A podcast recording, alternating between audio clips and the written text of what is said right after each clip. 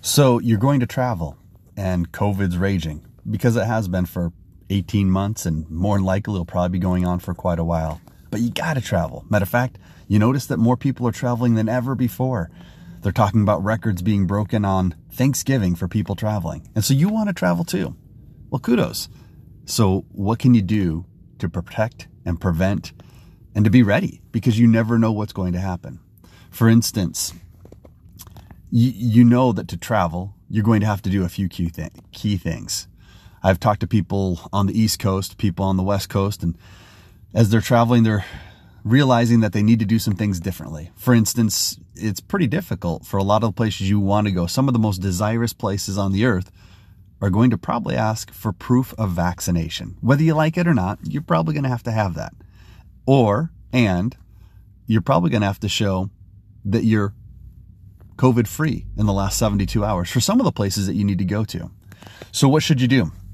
First of all, I'd make sure that your vaccinations are up to date and you can prove them easily digitally and on paper copy.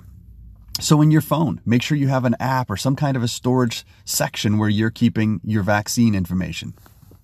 Additionally, make sure that you have a paper copy, probably also on your phone. So, wherever you go, your phone's probably going to be with you and you can prove your vaccination pretty quickly.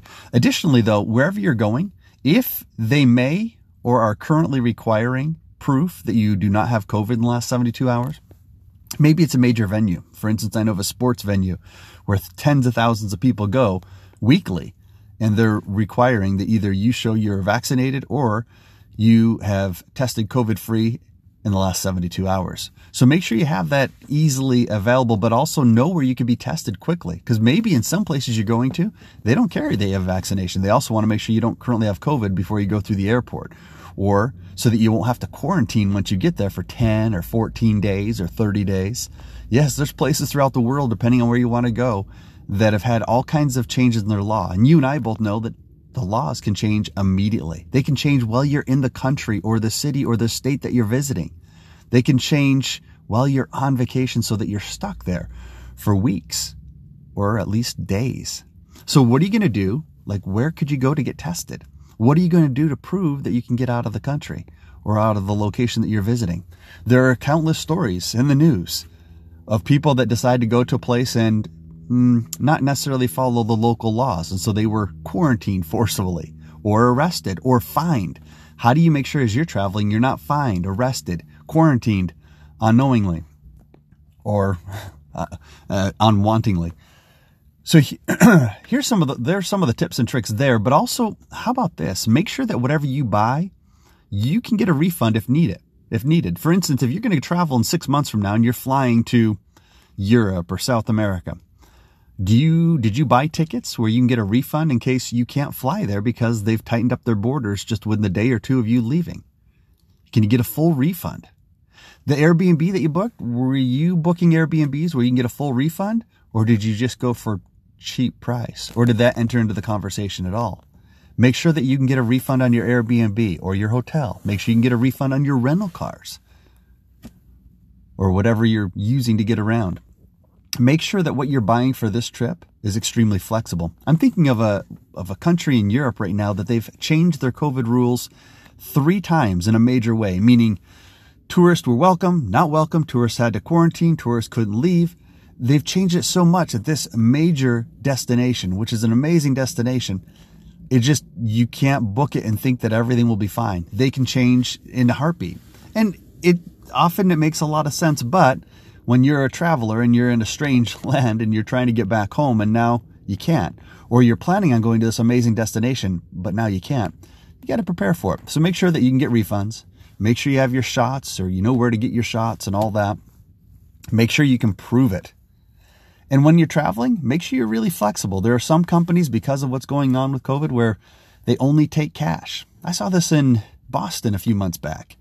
I saw two or three major locations, um, wonderful places that many tourists go, and all they took was cash. Well, I remembered a valuable lesson. I don't carry a lot of cash with me, if ever. And so I was reminded on vacation at least carry cash, be wise with it, protect it.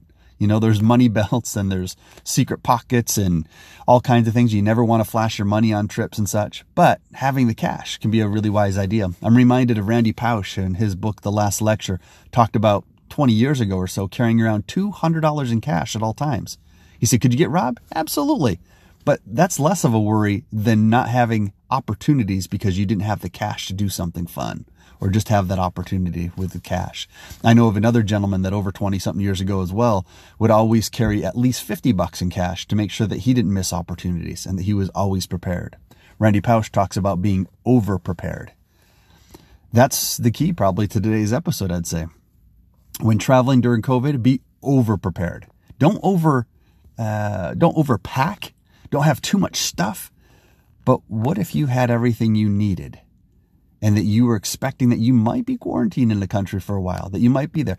Are you going to bring a work laptop just in case you're stuck there and you have to? Now, by the way, if it's a dream vacation, dream place, and you have to be there for an extra couple weeks, well, if you can still get your work done and you can play, maybe it's not so much of a prison as a paradise. The difference between prison and paradise when it comes to travel is preparation. Not overpacking, but being prepared, packing light, having what you absolutely need, and many of the things that you want as well. Don't carry a big old oversized suitcase, but make sure you're prepared. And during COVID, preparation pays. And preparation makes sure that you're not um, infuriated at the delays. Bon voyage.